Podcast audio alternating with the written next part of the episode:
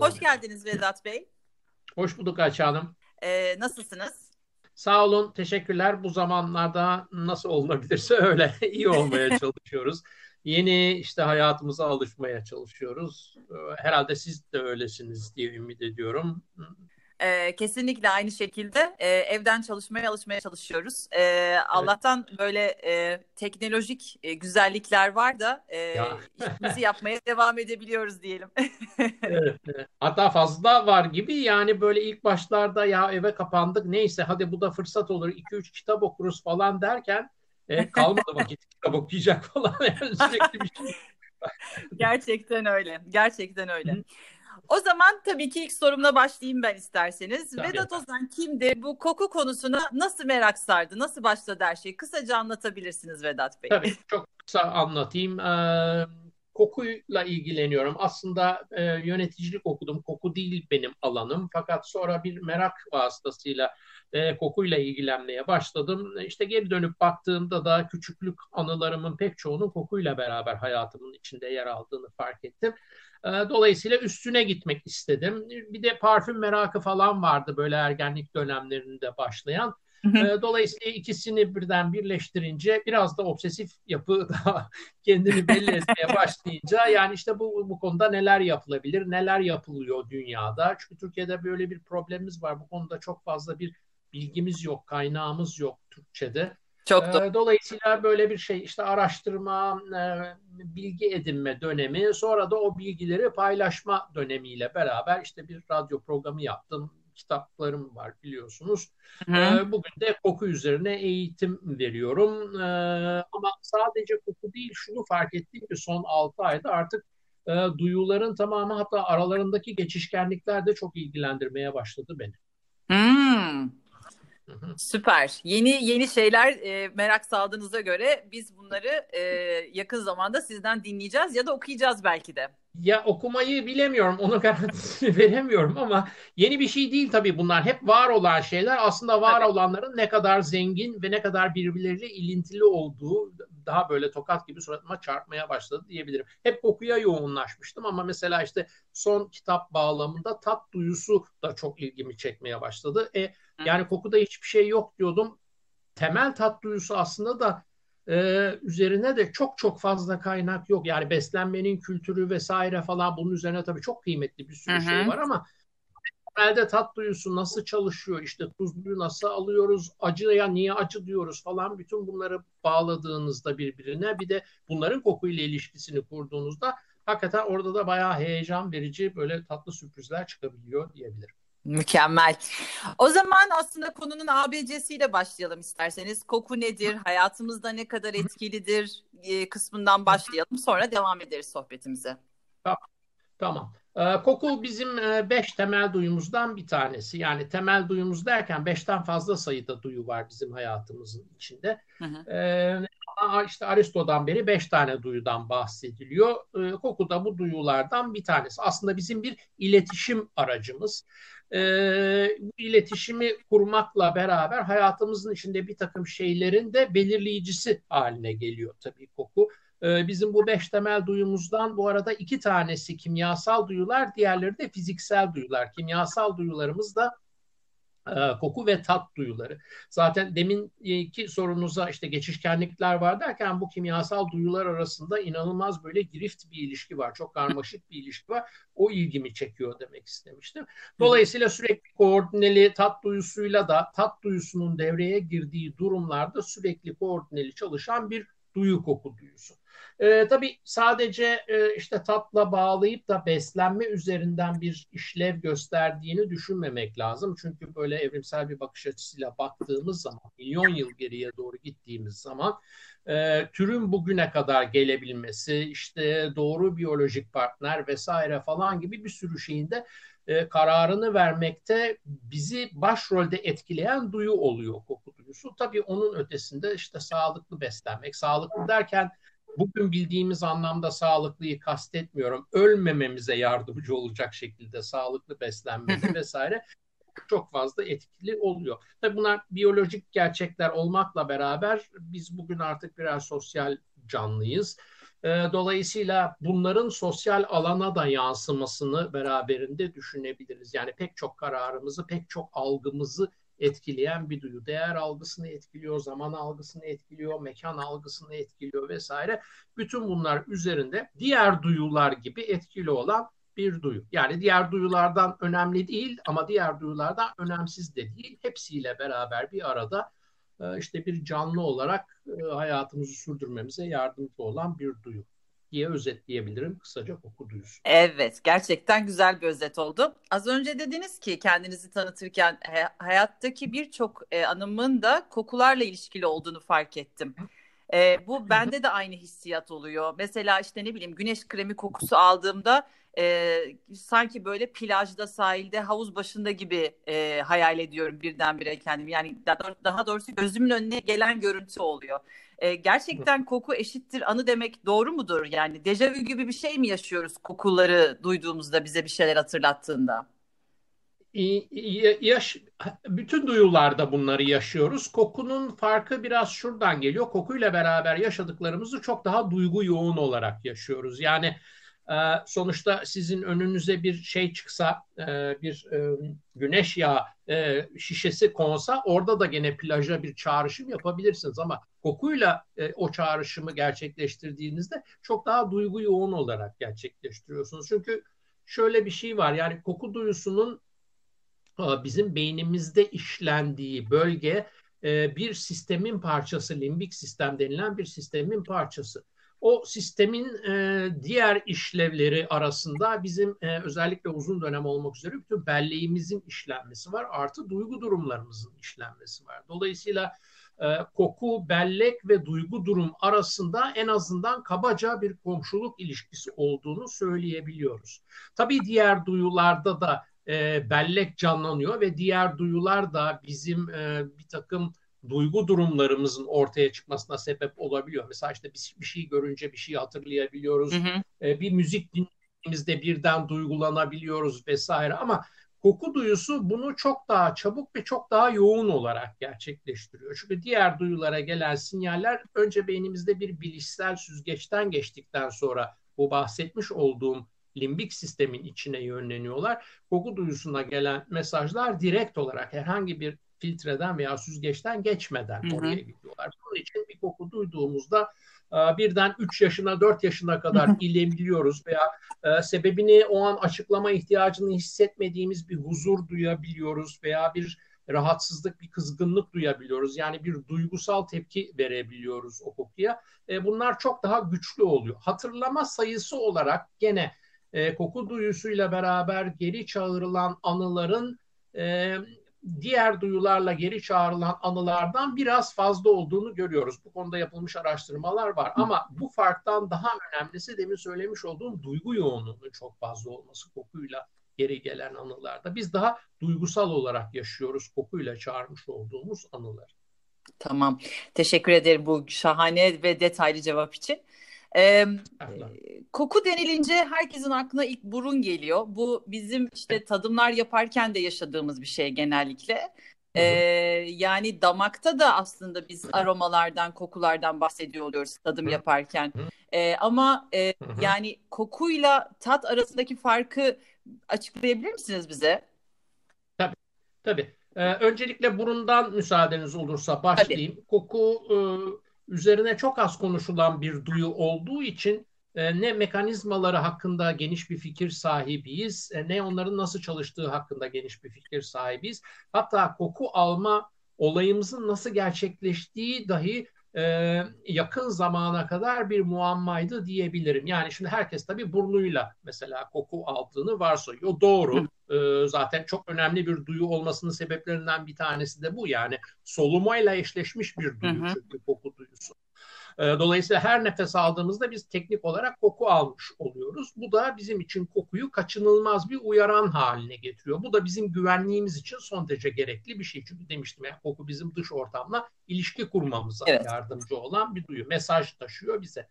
E, fakat burun diyor olmamıza rağmen mesela burnun altında iki delik olduğunu hep unutuyoruz biz. Yani iki gözüm var, iki kulağım var ama iki delikli bir burnum var demiyoruz. Laf mı uzun geliyor da söylemiyoruz bilmiyorum ama O iki delik de işlevsel. Yani nasıl e, iki kulak bize gelen ses uyarısının yönü ve yoğunluğu hakkında bilgi veriyorsa iki burun deliği de bize koku uyarısının yönü ve yoğunluğu hakkında bilgi veriyor. Dolayısıyla o da bizim için yaşamsal bir gerek iki burun deliğimizin olması. Ama e, biz sadece tabii e, burunla duyumsamıyoruz. Algı demeyeyim çünkü algı dediğim şey aslında beyinde gerçekleşiyor. Bunlar sadece e, şey yapıyor, e, gelen mesajları, gelen uyarıları alan e, organlarımız.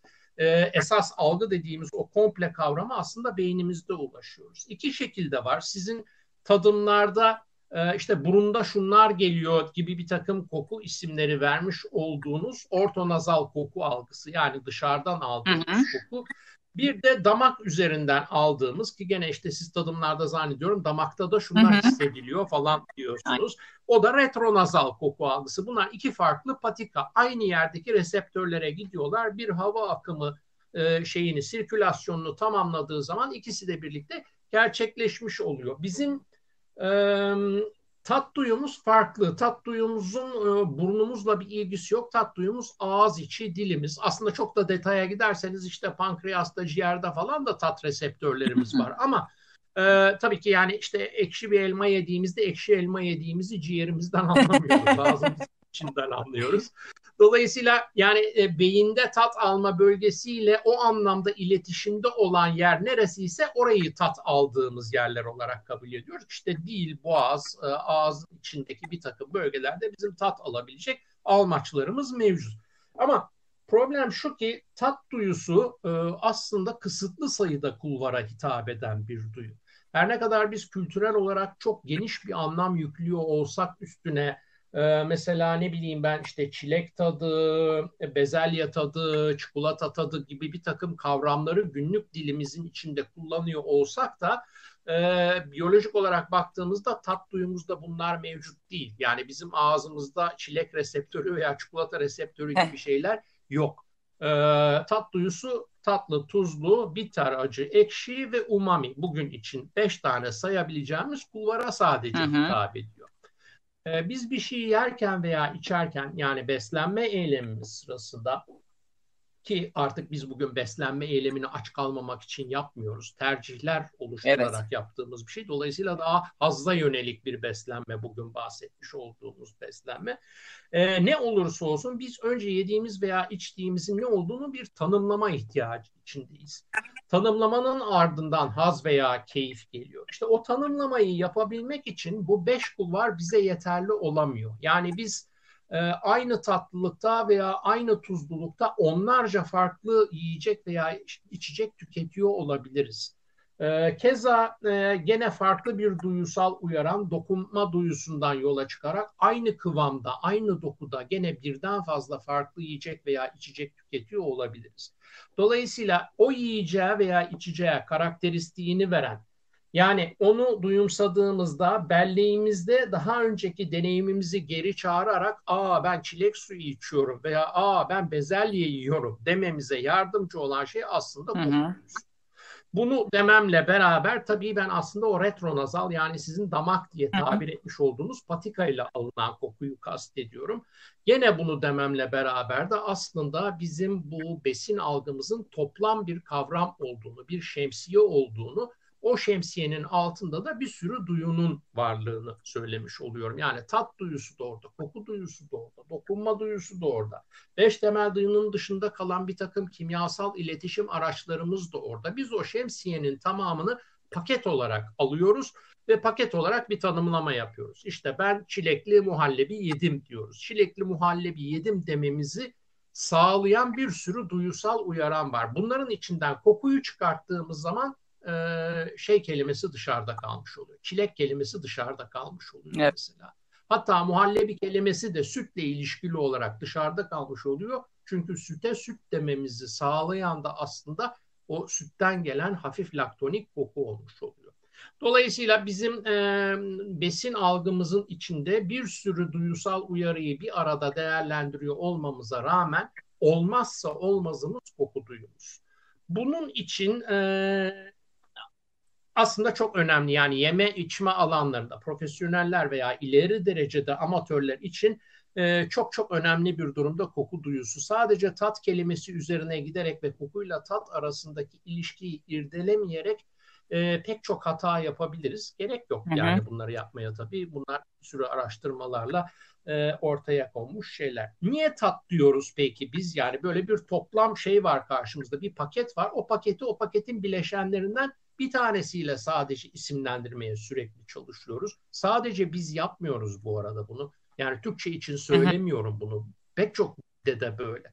Yani taste deniyor İngilizce'de. İşte bu geçmak vesaire ne derseniz de hep tat üzerinden tanımlar. Bu da biraz bize e, koku duyum şeyimizin, e, dokunma duyumuzun oynadığı oyun diyebiliriz. Çünkü işte yerken veya içerken dokunma duyumuzla hissediyoruz ağzımızın içinde o şeyi, e, gıda maddesini. E, ağzımızı da e, hep şeye bağlı, e, tat alma duyumuza atanmış bir bölge olarak düşünüyoruz. Bu ortonazal ve retronazal daha doğrusu burun ve damak diye iki farklı patikadan koku aldığımızı bilmediğimiz için bildiğimiz ne tat o zaman tat üzerinden konuşalım deyip böyle bir söylem geliştirmişiz. Dolayısıyla bugün kullandığımız ve üzerine geniş bir kültürel anlam yüklemiş olduğumuz tat kelimesi aslında bir toplam besin algısını ifade etmek için çok da doğru olmayan bir şekilde kullandığımız bir kelime diyebilirim. Süper. Acayip detaylı güzel bir açıklama oldu bu da gerçekten.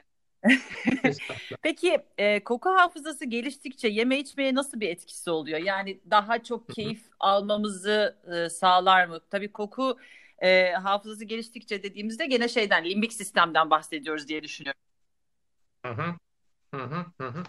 Ee, tabii ki yani e, şimdi koku hafızası dediğimiz zaman e, deminki örneği anlatırken farkındaysanız şeyi söylemiştim. Yani e, bizim belleğimizden o çilek kelimesini çağırtıp, çağırtıp da söyleten hı hı. nedir demiştim.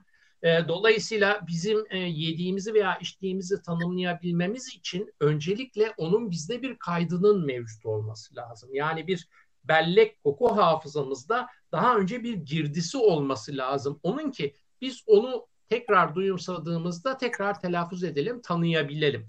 Bu anlamda koku hafızasının genişliği bizim tanımlama yeteneğimizin e, şeyi de menzilini uzatıyor ve çerçevesini de genişletiyor. E, bu anlamda zaten işte biliyorsunuz pek çok yiyecek ve içecekte de bir sürü e, setler vesaire var böyle bu tanıma yetisini e, geliştirmek için. E, bu tip şeylerle bizim e, mümkün olduğu kadar koku belleğimizi geliştirmemiz e, o toplamların içinde tek tek bu notaları ayırmamıza yardımcı oluyor. Tabii bunu ileri aşamasında o tek tek dediklerimi de parçalarına ayıraraktan e, e, şey yapmamız, ayırmamız bekleniyor. E, ama yani şu anda mesela işte gül dediğimiz zaman aslında biz tek bir şeyden bahsediyoruz. Gül notası diyoruz ama gül notası da 500 parçalık bir şey. Yani 500 farklı molekül belli bir oranda bir araya geliyorlar. Biz onu toplamda beynimizde hı hı. birleştiriyoruz. Yani e, demin olay beyinde biter derken onu demek istiyordum zaten. Algı beyinde biter derken. Yani oradan bir e, o ismi takmamız beynimizde gerçekleşiyor. Oradan sadece muhtelif moleküller muhtelif oranlarda bize duyumsanmak üzere sunuluyor. Biz onları alıyoruz ve beyinde ona bir etiket takıyoruz. İşte o etiketi takabilmemiz, o telaffuzu yapabilmemiz direkt olarak belleğimizle ilgili bir şey. Bellek kaydı olmayan hiçbir şeyi tanıma imkanımız yok. Bu şeyi de söyleyeyim antiparantez burada gelmişken koku almak ve koku tanımlamak birbirinden çok farklı hı hı. bir tane kavram. Bir tanesinde düşük bir eşik yani e, mümkün olabildiğince düşük yoğunluktaki kokuları alabilmeyi tarif ederken ki onu olumlarken yani bu koku almak dediğimiz şeyde koku tanımlamakta işte bu sormuş olduğunuz soruyla ilintili olaraktan geniş bir bellekten bahsetmiş oluyoruz. Çünkü her aldığımız kokuyu tanımlama imkanımız yok. Tanım tanımıyorsak o kokuyu tanımlayamıyoruz. Tanımadığımız kokularda zaten hep bir adım geriye kaçtığımız kokular. Çünkü biz e, kokulara bu, bu iyiydi, güzeldi, kötüydü, çirkindi falan gibi etiketleri hep doğduktan sonra üzerine takaraktan e, oluşturuyoruz. Yani biz doğduğumuzda böyle bir takım verili bilgiyle doğmuyoruz. Dolayısıyla e, dediğim gibi o şeyi e, bizim için önemli olan iki tane şey var. Bir koku, kokuda çok neofobiyiz. Yeni karşılaştığımız, tanımlayamadığımız bir koku bizi rahatsız ediyor. Onun için hep geriye kaçıyoruz. Bir de bir koku eğer alıştığımız değerin çok üstünde bir değerle karşımızda çıkarsa gene olağanüstü bir durumun varlığına işaret ettiği için bir adım geri kaçmamıza yönlendirebiliyor bizi. Dolayısıyla koku tanımlamak bizim aslında e, onu sevmemize de yardımcı olabilen bir şey. Yani belleği geliştirdikçe biz sevebilme olasılığımızı arttırıyoruz farklı farklı yiyecek ve içecekleri diye de özetleyebilirim. Allah bayılarak dinlediğimiz için hiç sorun değil Mithat Bey. Ben 5-6 saat sabaha kadar dinlerim sizi. Hiç sorun değil. Estağfurullah. Ben konuşurum vallahi. ee, benim sizin galiba ilk kitaptaydı. Bir İnek Ses'in solisti. Ben İnek Ses'i de çok sevdiğim Hı-hı. için e, evet evet bayılırım. Çok Öyle ilgimi mi? çekmişti. Ha. Kazayla beraber koku duyusunu e, kaybetti ve sonrasında yaşadıkları e, açıkçası koku duyusunu kaybettiğini de ben sizin kitabınızdan öğrendim. Yani öldüğünü, kaza geçirdiğini işte e, tabii ölme sebebi kaza geçirme değil bu arada yanlış anlaşılmasın. Zaten anlatırsınız şimdi ama yani insanlar koku duyusunu kaybettiklerinde nasıl bir şey yaşıyorlar? Normalde alışık oldukları bir şey varken o kaybolunca birdenbire ne oluyor hayatlarında? Yani e, bütün duyuların kaybı tabii aynı derecede önemli. Koku duyusu e, yani özel mekanizmaları dediğim bu direkt bellekle ilişki kurması, duygu yoğunluğunu yaşatması vesaireden dolayı biraz farklı bir önemde. Daha önemli demeyeyim biraz farklı bir önemde diyeyim. Michael Hutchinson örneğinde yani sizin bahsetmiş olduğunuz örnekte de işte bir akşam bisikletle yaptığı bir kaza sonunda bir kafasını vurması ve kafasını vurmasıyla beraber e, koku alma yetisini kaybetmesi ki buna anozmi diyoruz. Ozmos Hı. Yunanca koku demek anda yok olumsuzluk eki dolayısıyla koku yok hale geliyor. E, bu o, olan bir şey. E, mesela bu şeyde de çok yaşandı. Bu e, pandemi olayında da koku duyusunun kaybı aslında semptomlardan biri olduğu çıktı. Çok ortaya ama öyle bir şey olduğu ortaya çıktı. E, Michael Hutchins da bunun yaşayınca tabii işte bir sürü şeyi gidiyor. Yani e, ilk başta demiştim bizim e, doğru biyolojik partneri seçmemizde koku duyusu önemli falan demiştim. Aslında bunun bu konuşmanın bağlamında kalmadığı için çok bahsetmiyoruz ama cinsellik üzerinde de kokunun üreme ve cinsellik üzerinde de çok etkisi var. Dolayısıyla Michael Hutchins'la e, libido düşüyor, işte o e, geçmişi duygusal olarak geri çağırma olayı düşüyor, sosyal iletişiminde kurduğu mesajlarda bir eksilme oluyor, aldığı ve verdiği mesajlarda bir eksilme oluyor e, bu e, onun örneğindeki gibi sonuçlanmak zorunda değil tabii her zaman. Yani onun başka belki bir takım e, normal kabul ettiğimizin dışında da duygusal bir e, yapısı vardı ki sonunda intihara varan bir süreç e, görüyoruz. Ama e, hoş bir şey olmadığını yani illa yüzde yüz intiharla sonuçları demeyelim bir sürü anozluk insan var çünkü çevremizde hoş bir şey olmadığını e, söylememiz lazım. Sadece koku duyusunun kaybı değil koku duyusuyla ilgili pek çok e, hastalık tanımına giren durum var. Biz duyuyu fazla bilmediğimiz için bu hastalıklardan da bir haberiz bir anlamda. Yani mesela e, aşırı hassasiyet var kokuya. İlk duyduğunuzda çok böyle hoş bir şeymiş gibi geliyor. Aslında bir felaket yani bütün yaşam kalitesini yerle bir ediyor. Her kokuyu duyuyorsunuz. Düşünsenize sürekli bir uyarı gelip beyninizde yankılanıyor. Ee, veya e, çok düşük hassasiyet var. Yani hipozmiya, hiperozmiya var. Olmayan bir kokuyu varmış gibi algılamak var. Olan ve hoş kabul edilen bir kokuyu tam aksine e, birden olumsuz bir kokuyla etiketleyip hep öyle e, duyumsamak var. Yani mesela gül geliyor birisine o gül kokusunu bir şey e, açık kalmış tuvalet kapısından yükselen koku gibi duymaya başlıyor. Dolayısıyla böyle bir sürü kokuyla ilgili problem var bizim hayatımızın içinde. E, tabii bunların en radikal olanı da duyunun kaybı. Yani işte yeme içme veya işte diğer koku tasarım alanları, işte ne bileyim parfüm falan gibi alanlara girdiğinizde tabii olmazsa olmazı mesleği bu. Ama e, şöyle bir örnek de var, onu da söyleyeyim ilginç olabilmesi açısından. Koku belleğini e, uzun bir süre içinde çok geniş tuttuğunuzda ve o bellekteki e, yer alan kokuların pek çoğunun birbirleriyle etkileştiğinde nasıl bir sonuç vereceğini de kestirerek öngörebildiğinizde koku duyusunu kaybettiğiniz halde dahi koku tasarımı yapabilindiğine hmm. dair örnekler var. Yani mesela bir takım parfümörler var gelmiş e, çok ileri bir yaşa ve koku alma yetisini kaybetmiş. Kimseye söylemiyor ve parfüm tasarlamaya devam ediyor. Tasarladığı parfümler de satış rekorları falan kılıyor. çok enteresanmış. Dolayısıyla bellek, demin sormuş olduğunuz belleğe de dönerekten aslında o koku belleğini e, hem geniş tutmak hem sürekli diri ve canlı tutmak. Yani sürekli çalıştırmak. Çünkü tam işleyen demir ışıldar durumudur aslında koku duyusu. E, şey için çok önemli. E, yani illa e, profesyonel veya ileri derecede yeme içme ile ilgili bir amatör olmanız gerekmiyor. Normal bir e, vatandaş da olsanız gene de o duyuyu öyle diri ve canlı tutmak bizim hayat kalitemizi belli bir standartın üzerinde muhafaza edebilmemiz Evet, gerçekten öyle. Evet, bizim benim ve sizin için de ve bizimle benzer işleri yapanlar için de gerçekten hayati, gerçekten gastronomi sektörü için oldukça önemli. Evet. Peki, e, insanlar neden genellikle aynı kokuları beğenirler? E, vardır muhtemelen sevmeyen ama işte ne bileyim deniz kokusu e, hepimizin sevdiği bir şeydir herhalde. Hı hı. E, kahve kokusu, yağmur sonrası toprak hı hı. kokusu. Hani bu kokularda farklı uyaranlar mı var da hı hı. biz onları seviyoruz? Şöyle bir e, müsaadeniz olursa e, bir düzeltme yapayım. Neden tanıdığımız insanlar genellikle aynı kokuları beğenir diye düzelteyim. Çünkü böyle evrensel olarak bir aynı koku beğenme olayından bir öyle bir örnek yok. Yani dünya üzerinde e, belki bizim de hala erişemediğimiz pek çok farklı coğrafyada pek çok farklı kültür var. E, ve bütün bu kültürlerin kokusal tercihleri birbirlerine zıt olabilecek şekilde farklı. Dolayısıyla evrensel bir şey yok.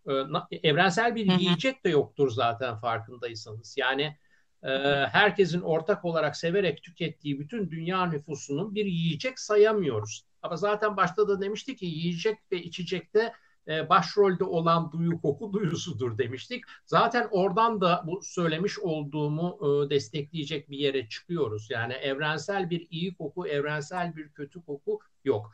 Kültürel alışkanlıklarımız ve kişisel geçmişimizin bize kazandırdıklarıyla beraber biz bir takım kokuların iyi veya kötü olduğuna hükmediyoruz. Tabii ki e, koku bazen de o uyarı kaynağı ile ilgili sadece mesajı taşıyor. Mesela kahve kokusu kahveye ilişkin bir mesaj veriyor. Kahveyi içtiyseniz e, ve kahve sizde bir e, enerjik olma hali yarattıysa, bir keyifli olma hali yarattıysa kahve kokusu artık hı hı. sizin için olumlu bir koku haline gelmiş oluyor. Ama e, hayatında ilk defa kahveyle karşılaşan bir insan mesela bu kanaatle gidip kahve içemiyor. O biraz tedirgin yaklaşıyor. Denedikten sonra öğreniyor sevmeyi o kokuyu. Öyle diyeyim daha doğrusu. E, dolayısıyla e, kokular aslında üzerinden yayıldıkları nesnelerin varlığının sinyalini veriyorlar bize doğal ortamda. Bizim o nesnelerle olan nesnelere dair yargılarımız olumlu yargılarsa o kokuları seviyoruz.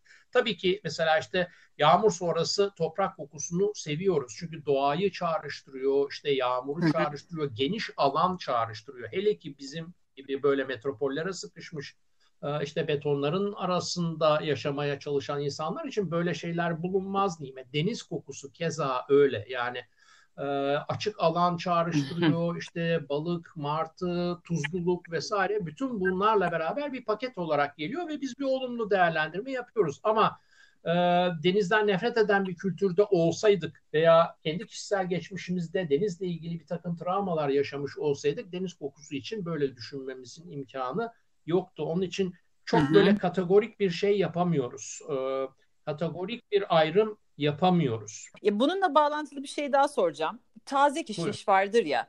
Bu benim hayatımda çocukluğumdan beri olmayan bir şey. Yani annemin hiç alıp da kişnişli bir şey pişirdiğini bilmem. Ama sonradan tanıştım işte gastronomiye merakım sebebi. Ee, işte ne bileyim Meksika mutfağında ya da işte uzak doğu mutfağında kullanılıyor. Ee, ve o yemekleri de daha çok sevmemi sağlıyor aslında benim için. Ama baktığımda ben bunu sonradan öğrendim. Benim gibi sonradan öğrenip de bu kokudan nefret eden insanlar da var. Yani çünkü kişniş biraz öyle bir şey galiba. Ya seversin ya nefret edersin bir şey. E, bunda ne etken vardır? Yani neden o ikimiz de sonradan tanışıyoruz ama birimiz seviyoruz, birimiz sevmiyoruz kokuyu? kişniş dediğimizde evet. biz genelde burada tohumuna çok alışık olduğumuz için e, belki hani dinleyiciler arasında e, aradaki farkı bilmeyenler de olabilir. Yani tohumu ayrı bir şey, yaprağı o maydanoza Çok. benzeyen şekliyle beraber ayrı bir şey. Ayrı bir şey sadece görsellik olarak veya bitkiden geldikleri bölge olarak değil, koku profilleri ve aroma profilleri olarak da ayrı şeyler.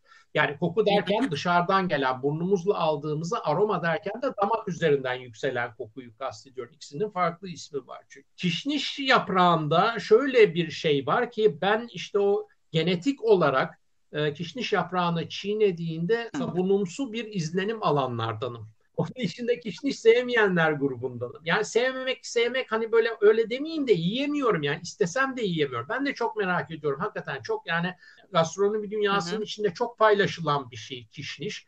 E, fakat bana gelmiyor. İşte ben onun öbür versiyonu evet. bizim maydanozu daha çok seviyorum mesela. Şimdi bu mesela bir genetik ayrışım. Genetik olarak onu kabul edebiliyorsunuz veya kabul edemiyorsunuz. Bu genetik farklar da demin saymış olduğumuz o kişisel geçmiş hikayesi veya içinde bulunan toplumun kültürel kodlarına ek olarak gelen farklar.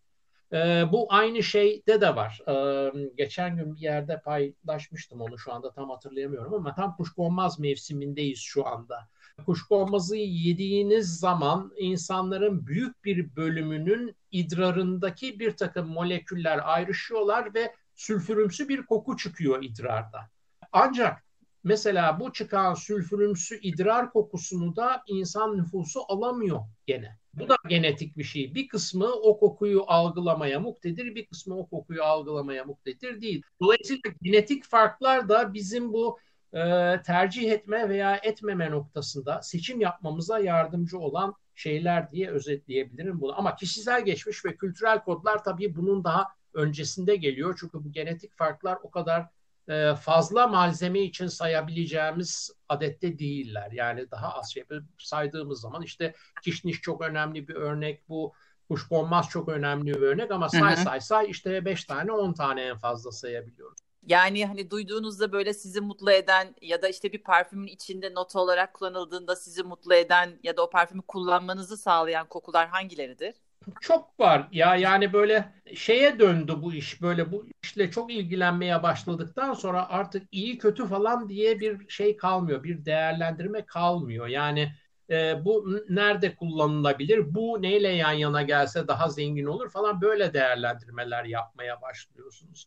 Dolayısıyla çok böyle birden şundan hoşlanmıyorum, şundan hoşlanıyorum diyebileceğim bir koku birdenbire aklıma gelmiyor. Ama vanilya kokusunu severim, paçulli kokusunu severim. E, demin bahsetmiş olduğunuz işte deniz kokusu, işte yeni kesilmiş çimen kokusu böyle birden bir şey, yeniden doğuş gibi bir şey, duygu uyandırıyor. Hele ki bahar yani işte bugün şu kaydı yaptığımız günde mesela bir şey var.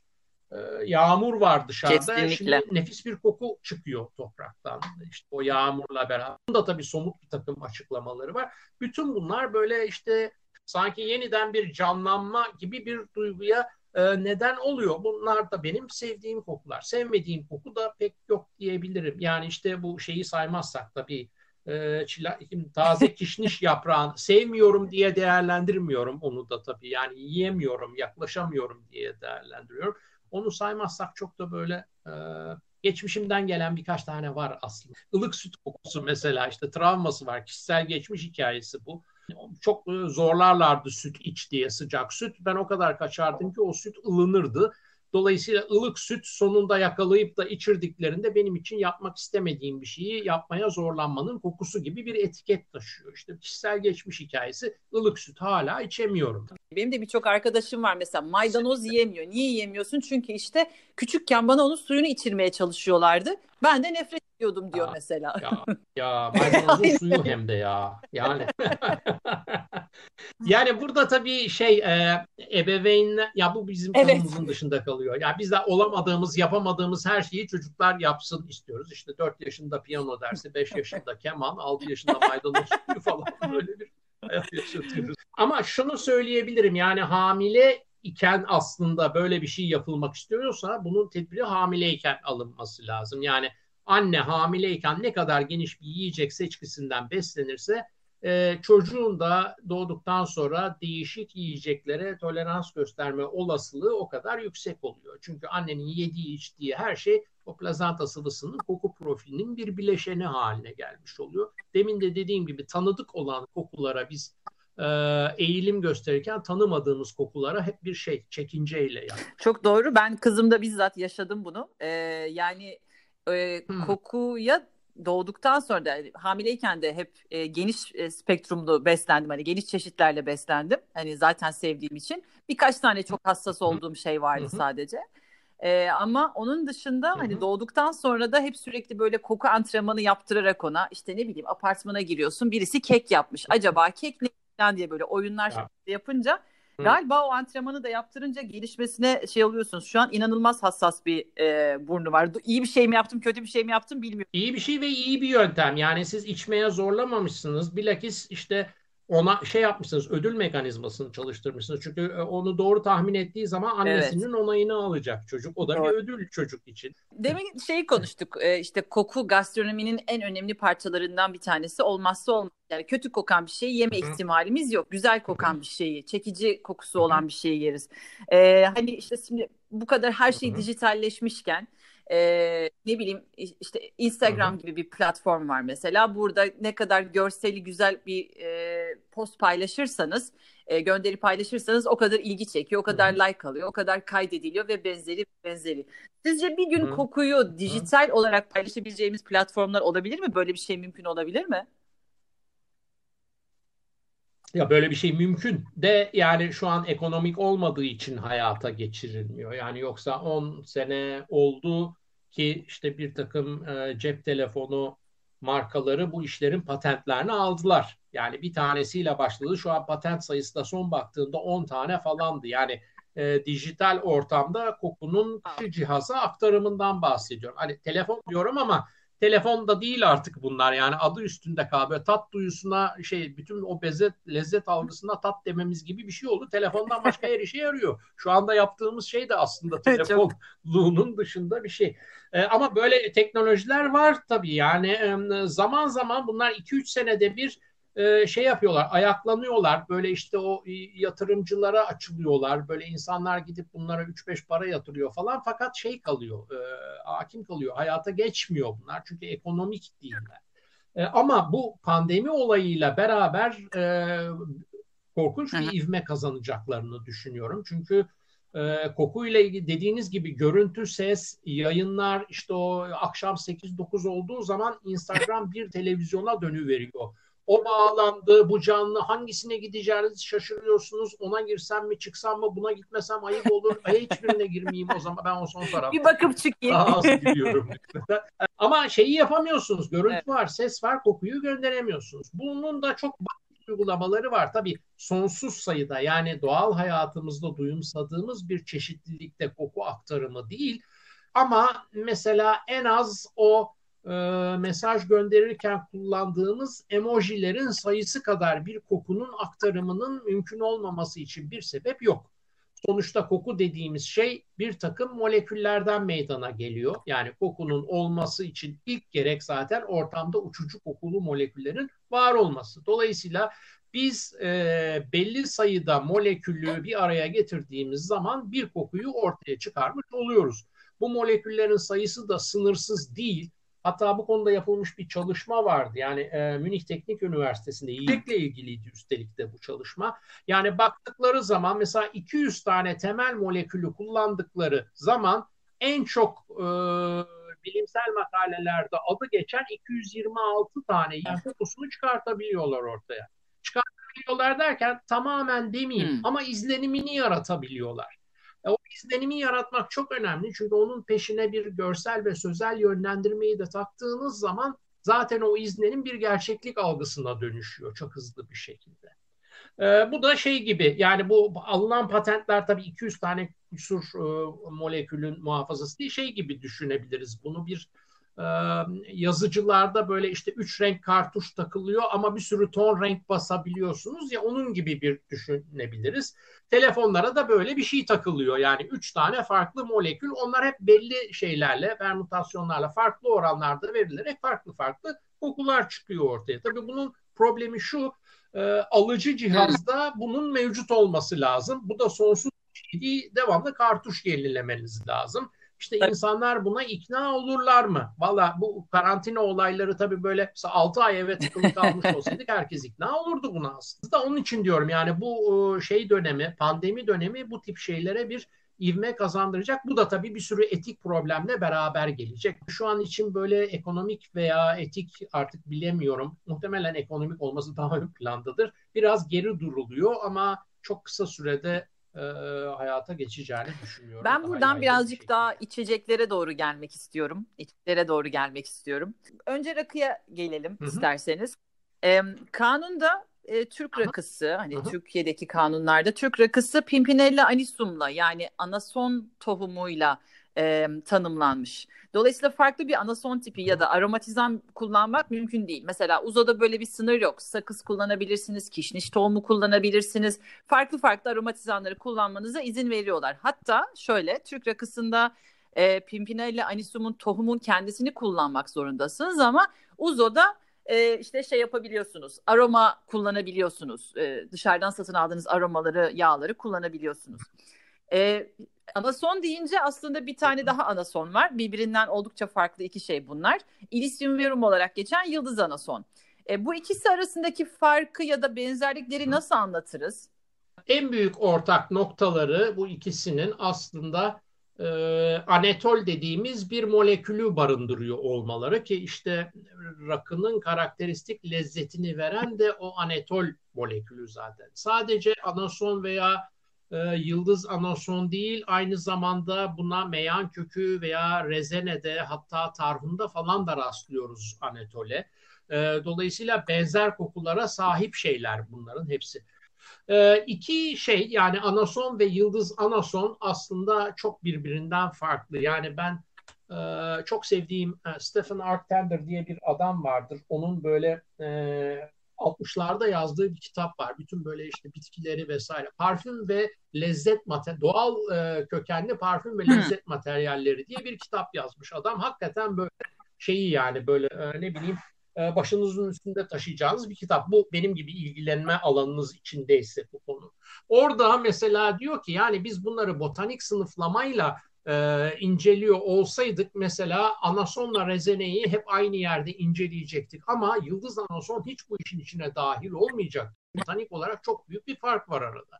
Yetiştik bölge farklı. İşte bir tanesi Asya'da yetişiyor. Çin falan deniyor. Bir tanesi e, Mısır, Akdeniz bizim buralara yakın yetişiyor. Yani anason bize yakın yetişiyor. E, bitkiye bakıyorsunuz bir tanesi bir buçuk metre boyunda anason.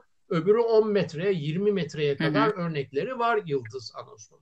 Yere anasonu zor koyuyorsunuz. Küçük dağılıyor. Toplayamıyorsunuz yemeğin içinden. Dolayısıyla tülbentle vesaire bir şeyle koymanız lazım. Eğer bir şey pişirirken içine anason koymak istiyorsanız. Yıldız anasonda böyle bir sorun yok. Zaten 2-2,5 santimlik bir yıldız. Hı hı. Onu tak diye şeyle çıkartabiliyorsunuz pişmiş yemeği içinden. Bütün bunların dışında tabii ikisinde de yüzde 90 ve üzerinde yani ikisinin de kokulu e, yağlarının yüzde 90 ve üzerinde kalan kısmı anetol molekülünden oluşuyor. Bu ortaklığı bizim ikisini de birbiriyle ikame edilebilir gibi düşünmemizin sebebini sağlayan da zaten bu anetol molekülü. E, anetol molekülü bizde çok olmamasına rağmen mesela evet. dışında meyan köküne çok benzetiliyor. Yani petrol işte meyan kökü gibidir deniyor. Bu tabii ki yanlış. E, çünkü meyan kökü referans alınacak bir nokta değil. Referans alınacak nokta hı hı. şey aslında e, anetol.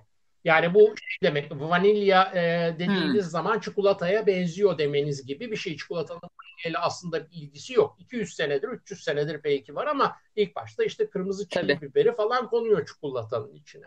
Dolayısıyla farklı farklı şeyler birbirine böyle benzetmelerle girmememiz lazım şeyin üretimi çok fazla. Yıldız anasonun üretimi çok fazla ve büyük bir ağaç olduğu için verimi daha çok. Dolayısıyla yıldız anason çok daha ucuz bir malzeme anasonla mukayese edildiği zaman.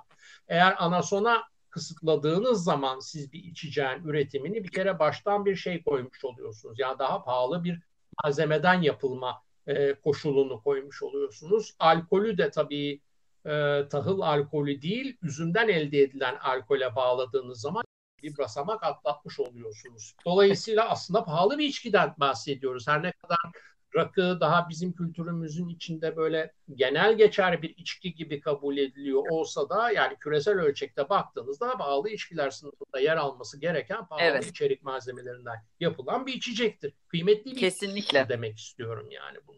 Ee, Anatol'ün özellikleri şu yani Anatol'den bahsedeyim çünkü ortak yani hı hı. ikisinde de yüzde doksan ikisinde de Anatol var. Şimdi Anatol'ün dışında kalan şeyler de etkileyici olabiliyor. Mesela Yıldız Anason'da aroma veya kokuya değil de temel tada hitap eden hafif bir şey var. Bitter acılık var. Bu hissedilebilir mi bir içeceğin içinde seyreltildiği oranda ondan çok emin değilim. Ama acımı çok hafif bir acılık var. Buna mukabil anetolün kendi yapısından dolayı şekerden çok daha tatlı algılanma şeyi var. Ee, daha tatlı deniyor şekerden ama e, o kadar seyrelip giriyor ki içine ki zannediyorum kanunda o oran da tarif edilmiş durumda. Yani bu kadardan az olmaması lazım anetol içeriğinin falan diye öyle şey hatırlıyorum. Ee, dolayısıyla o oran aslında bize o tatlılığı veriyor mu? Valla şöyle geçmiş deneyimlere baktığım zaman içine şeker koymasanız dahi bir tatlılık hissediyorsunuz. Çok yani. doğru.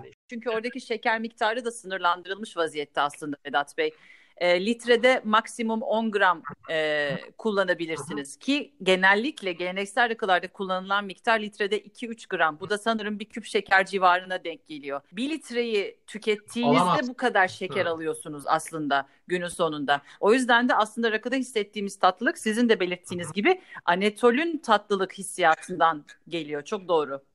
Anetolün özelliği de şu ki şeyde etil alkolde çok kolay çözülüyor e, suda çözülmeyecek kadar zor. Yani çözülmesi çok zor suda. Dolayısıyla işte o hep o beyazlanma dediğimiz şey e, bundan çok kaynaklanıyor. İşte o rakının şey yapılması, birden beyaza dönüşmesi. Esas olarak bu anetolun çözülmemesi. Anetol içeren bütün içkilerde böyle ama zaten. Yani e, işte ne bileyim anisetti, pernoydu, şuydu, buydu falan. Hı hı. Bütün içkilerde aynı şey, aynı beyazlık ortaya çıkıyor çok kullanılmış bir şey tarih boyunca e, anason. E, Roma'da mesela şeyde e, dijestif olarak kullanılıyor ki anason içeren bütün içkiler, anason veya yıldız anason daha doğrusu anetol içeren bütün içkiler zaten dijestif yani hazım kolaylaştırıcı içkiler olarak yemek sonrası içilen içkiler gibi kullanılıyorlar ki bunun da kökenine baktığımız zaman Roma'da ziyafetin sonunda ikram edilen anasonlu kek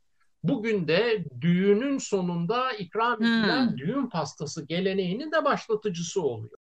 Düğün pastası işte o düğün pastası aslında Anatollü bir kek yani anasonlu bir kekle Roma'daki uygarlıkta başlıyor. Dolayısıyla böyle çok ilginç kültürel etkileri de olan bir şeyden bahsediyoruz. Bir malzemeden bahsediyoruz Anatol dediğimiz zaman veya anason dediğimiz zaman.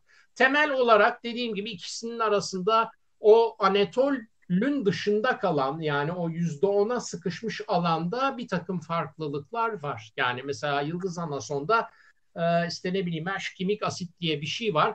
Hiç beklemediğiniz bir şekilde bir işe yarıyor. Yani domuz gribi salgını sırasında nasıl şeyde bu pandemide e, korona pandemisinde insanlar bir e, takım ilaçların peşine düştüler. O zaman mucize ilaç buradan çıkıyor mesela aseltamivir diye bir şey diyor. Oradan da işte Tamiflu diye ismini duymuş olabileceğiniz ilacı sentezliyorlar. Yıldız anasonun içinden. Normal anasonda bunu yapabilme imkanı yok. Olsa bile belki çok çok pahalıya mal olacak. Çünkü ikisi arasında hakikaten e, hem şey e, hasat miktarı hem de fiyat olaraktan çok çok büyük bir fark var. Ya şey çok enteresan geliyor bana. Hani anason e, bu kadar e, kültürün içindeki e, rakının ana maddesi ama mutfaklara çok fazla girmemiş. Yani rezene de aynı şekilde çok girmemiş. Hani bir anasonlu peksimeti biliriz. Onun dışında da anasonlu pek bir şey yoktur. Rezeneyi çay olarak tüketiriz ki orada da hep şey diyorlar. Evet. Hani aslında oradaki malzeme ağırlıklı olarak anason, rezeneden çok anason üretiliyor çünkü e, Türkiye'de. Çaylarda da o yüzden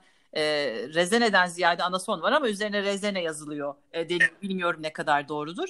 Hani onu çay olarak tüketiyoruz. Evet. Onu sadece işte peksimetin üzerine koyuyoruz ama niyeyse mutfakta çok da fazla yok. O nedendir sizce? Yani tam sebebini bulamıyorum. Meyan kökü de bakın aynı aile bunlar. Yani meyan kökü de öyle. Dünyanın sayılı meyan kökü üreticilerinden biriyiz. Fakat meyan kökü yerel bir şerbetin dışında böyle ülke geneline yayılmış bir şey değildir. E, bu Anatol'a karşı bir o hafif bir burukluk mu itiyor bizi? Niçin sadece rakının içinde kabulleniyoruz? Çok düşündüm ben de net bir cevap bulamadım. Belki o tatlılıkla beraber onun gelmesi mi itiyor? Sadece içecekteyken arkasından suyla bir anlamda acaba kültürel olarak onu temizliyoruz gibi mi addediyoruz kendimizi? Ee, onu çok fazla bilemiyorum ama yiyecek içinde kullanmak hı hı. hakikaten. Yıldız anason kullanılabilir çok rahat çünkü. Yani Çin'de çok meşhur Çin beşlisi diye bir baharat karışımı var. Ee, işte rezene, karanfil, tarçın, e, seçuan biberi ve yıldız anason var içinde. Dolayısıyla orada neredeyse mutfağı domine eden bir baharat karışımının çok önemli bir bileşeni. Ee, yıldız anasonu kullanmak kolay çünkü dediğim gibi yani atıp çıkartabiliyorsunuz veya e, e işte ne bileyim ben e, şeyde tavada kavurabiliyorsunuz. Diğerinde acaba yemeğin içine atınca e, tekrar geriye toplayamamak mı bir endişe yaratıyor veya tamamen bu e, uygulama zorluğundan bağımsız olarak aroma profili mi yemekte itici geliyor. Çok çözebilmiş değilim ama çok ilginç geliyor bana da. Yani e, şey anason hatta meyan kökü daha da ilginç geliyor. Ciddi bir meyan kökü üreticisiyiz yani. Ve yani biz burada meyan kökünün yüzüne bakmazken Orta Avrupa veya Kuzey Avrupa'da gençler işte çiklet, şekerleme, tuzlu meyan kökü şekerlemeleri falan yani neredeyse böyle simit satar gibi satıyor o ülkelerde. Rakı dışında bütün dünyada da bir sürü aromalandırılmış e, şey var, e, içecek var, e, işte Hı? içki var, cin gibi, absent gibi, e, bitters gibi bazı vodka çeşitleri de hani doğal olarak aromalandırılıyor. Hı. İnsanlar hala bu tip şeyleri seviyorlar, hı hı. E, içecekleri seviyorlar e, bu şekilde tüketmeyi. Nedendir sizce bu aromatize şeylere bu ilgi? Hani hı hı ne bileyim parfüme olan ilgi gibi bir şey mi e, aromalan? Tabii tabii ha, haz haz veriyor yani bir kere. E, çok çeşit var. E, bir sürü duyguyu tatmin edebiliyorsunuz o çeşitleri tüketerekten. Artı yani koku haz aracıdır. Yani değer algısını, mekan algısını, zaman algısını etkileyen bir duyunun e, o şeyden e, tüketildiğinde hazzı etkilememesini zaten bekleyemeyiz. E, dolayısıyla dediğiniz gibi aslında ortaya çıkış işlevlerinden çok farklı bir konuma evrilmiş durumdalar ama bizim hayatımızın içi zaten böyle şeylerle dolu. Yani öyle baktığımız zaman ne bileyim ben e, işte eti uzun süre muhafaza etmek için tuzlayıp veya tütsüleyip yenirken şimdi buzdolabı var artık var olma sebepleri ortadan kalkmış gıdalar bunlar. Ama o kadar kuvvetli bir haz tetikleyicisi oluyorlar ki biz bunları tüketmeye devam ediyoruz. Bu içkilerde de böyle olduğunu düşünüyorum. Ee, yani saydığınız şeylerin hepsinin çünkü koku profilleri birbirinden farklı. Bir de e, bu bellekten bahsederken işte belleği ne kadar geniş tutarsak o kadar tanımlama yeteneğimiz artıyor derken e, hiç bilmeyen birisine çok yakın iki içeceği içirdiğinizde birbiriyle karıştırma olasılığı var ama öğrendikçe ayırt etmekten de bir haz almaya başlıyorsunuz. Dolayısıyla o aromaları ayrıştırmak ayrı bir keyif veriyor. İşte ne bileyim ben gözünüzü kapıyorsunuz, yudumluyorsunuz. O orada bir zengin dünya açılıyor önünüze. Bütün bunların hepsi deneyimi bir şekilde etkiliyor ve zenginleştiriyor. Doğru. Peki şaraba gelecek olursak biz şarabı yaparken dışarıdan herhangi bir aroma eklemiyoruz. Aromatize bir şey değil. E, bu kokuların topraktan, üzümün cinsinden, iklimden, hava şartlarından Hı-hı. yani işte toplamda bir şey söyleyecek olursak teruardan kaynaklandığını Hı-hı. söylüyoruz. Hatta ve hatta işte fermentasyon sürecinden fermentasyon ısısından, olgunlaştırma stilinden işte paslanmaz çelik tank mı kullandın, meşe fıçı mı, meşe fıçının kökeni neresiydi, içine kadar yakılmıştı gibi bir sürü bir sürü detay var. Ee, çok fazla bileşenden kaynaklandığını söylüyoruz bu e, şaraptaki aroma hı hı. profillerinin. E, mesela nasıl olur da üzümden yapılan bir içecek elma, kayısı, böğürtlen kokabilir? Bu bana çok sıkça gelen bir soru olduğu için e, eğitimlerde sizden e, kokunun üstadından dinlemek çok daha güzel aslında. O yüzden soruyorum.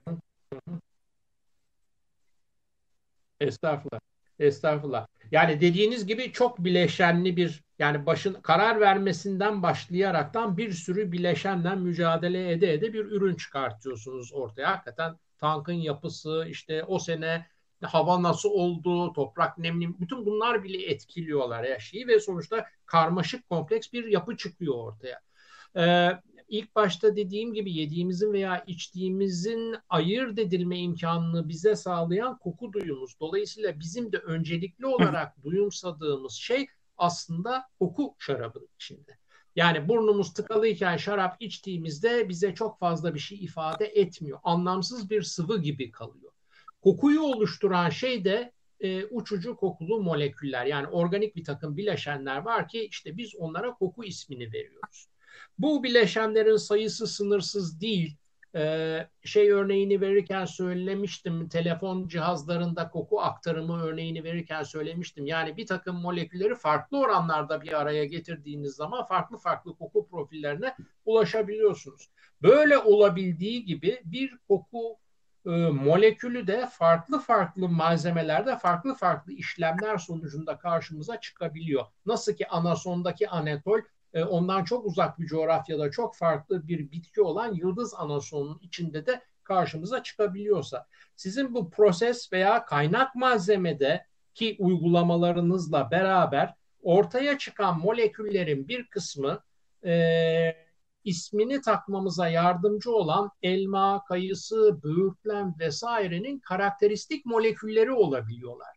Yani o şarabın içine elma veya kayısı veya böğürtlen kimse koymuyor ama yapılma sürecinde ortaya çıkan moleküler yapının içindeki bir takım moleküller aslında elma hı hı. dediğimiz zaman elma yerken duyumsadığımız molekülün aynısı olarak ortaya çıkıyorlar. Biz bu ortaklığı da içinde elma notası var diyoruz. Tabii çok böyle doğrucu Davut olursanız molekülün ismini vermeniz gerekiyor. İşte ne bileyim ben gül notası var bunun için dediğinizde veya ananas vardı işte açık renk şaraplara gittiniz köpüklüler falan ananas işte egzotik meyve falan dediğiniz zaman işte etil kaprilat falan direkt molekül ismi vermeniz lazım ama kim yani nereden molekül nereden aklınıza gelecek bu bilgiye niye sahip olmak zorunda olun? Dolayısıyla diyoruz ki işte egzotik meyveler var bunun içinde. Aslında onun içinde egzotik meyveler yok onun içinde egzotik meyvelerde olan moleküller ortaya çıkıyor. Bağlara ekilen bir şehir efsanesidir ya. Bağların başına ekilen e, gülleri şarapların gül kokmasını sağladığı efsanesinden sebep aslında bu soru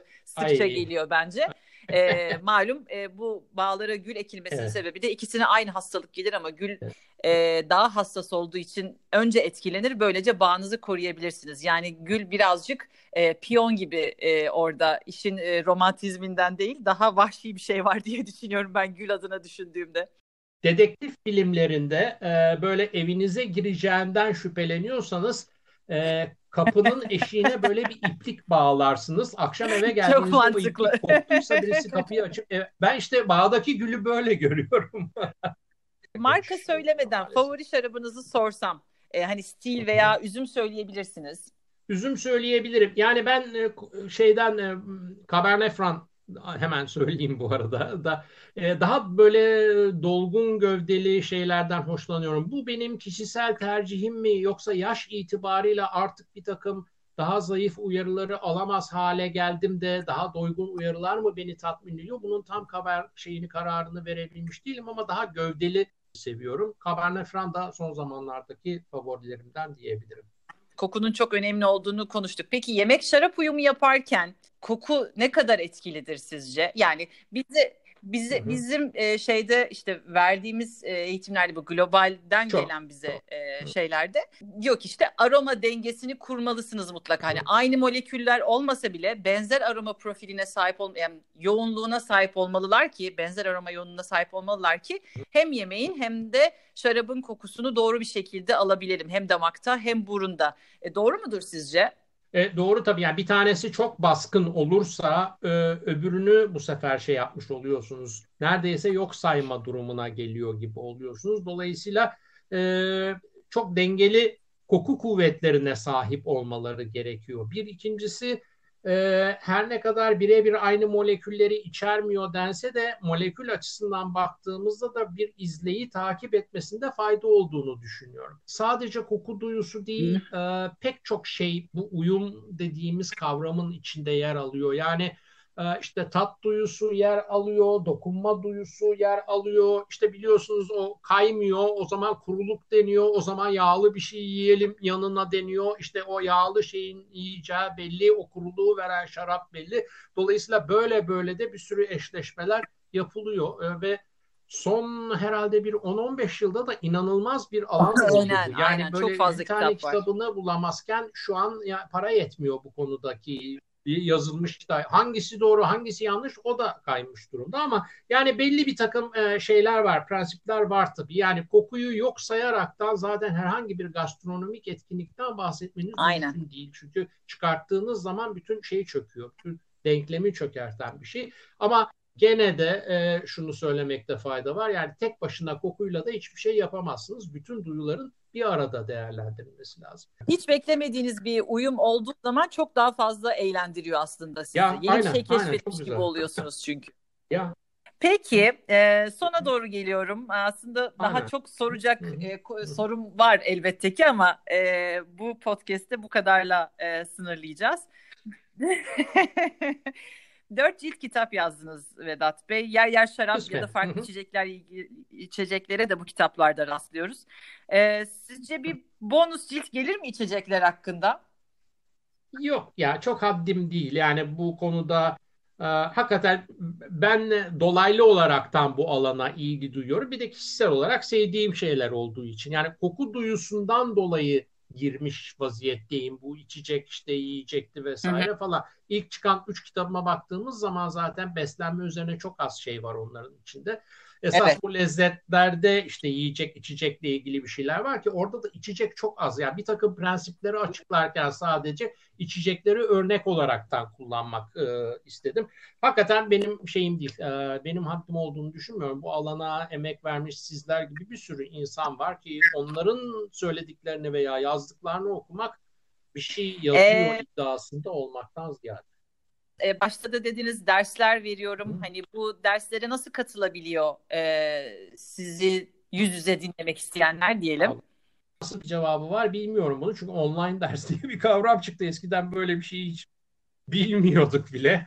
Yani dönem dönem sene içinde bir takım atölye çalışmaları yapıyorum. Yani bir kısa bir de uzun atölye çalışması yapıyorum. Tavsiyem tabii daha uzun yani 12-14 saatlik atölye çalışmasına katılınması ama o atölye çalışmasını da bu e, kısıtlı dönem tam anlamıyla sonlanmadan yapabileceğimi çok zannetmiyorum. Çünkü ben bu tip çalışmalarda e, böyle işte PowerPoint'tı, slide'dı, hmm. görseldi falan Mantıklı. kullanan birisi değilim. Onun yerine koklatma yapmayı tercih ediyorum. Yani işte misk mi anlatıyorum? Ben orada miski koklatayım veya işte yapay miskleri, sentezlenmiş molekülleri mi anlatıyorum ama sentezlenmiş molekülleri gidip herkese koklatayım. Bunlarla Hı-hı. beraber zaten dersin bağlamına da bunun uygun düştüğünü düşünüyorum.